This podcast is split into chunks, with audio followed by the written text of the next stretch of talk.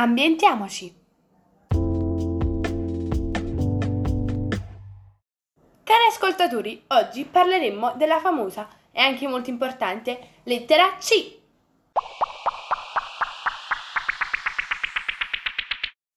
C sta per città circolare. Ma che cos'è una città circolare? Una città circolare è una città che reaziona l'utilizzo dell'energia.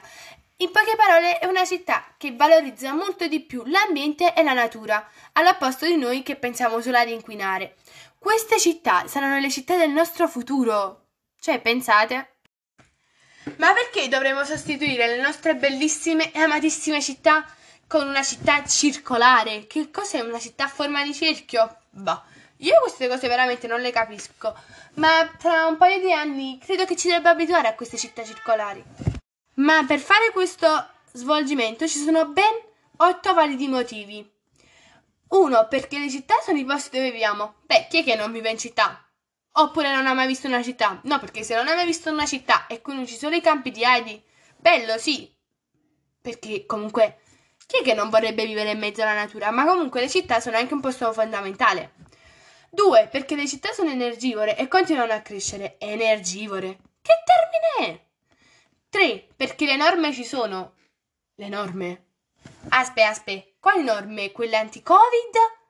Oppure le norme normali? No, perché in quest'ultimo periodo sono un po' in confusione, non ci capisco più niente. 4. Perché le città necessitano di uno sviluppo. Beh sì, come un telefono ha bisogno di uno sviluppo, anche le città ne hanno bisogno. 5. Ci sarebbero nuovi posti di lavoro. Questa mi piace un sacco. Così, al cenone di Natale, a tutti quelli che gli zii chiedono ma che lavoro fai? E rispondono in Italia c'è la crisi. Ora, non so, quale scusa si debba inventare? Non riescono a uscire dalla città perché ci sono troppe curve? O hanno il mal di stomaco per le troppe curve?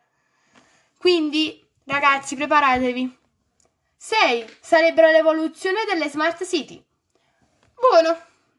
7. Favorirebbero una collaborazione tra enti. 8. Perché esistono casi positivi. Casi positivi. Poveri nel Covid. No, mi dispiace, se a fare il tampone, dai, su, raga. Quanti casi positivi abbiamo oggi? Boh, fatemi sapere. Cari ascoltatori, il podcast finisce qui. Ci vediamo alla prossima. Ricordatevi di rispettare l'ambiente.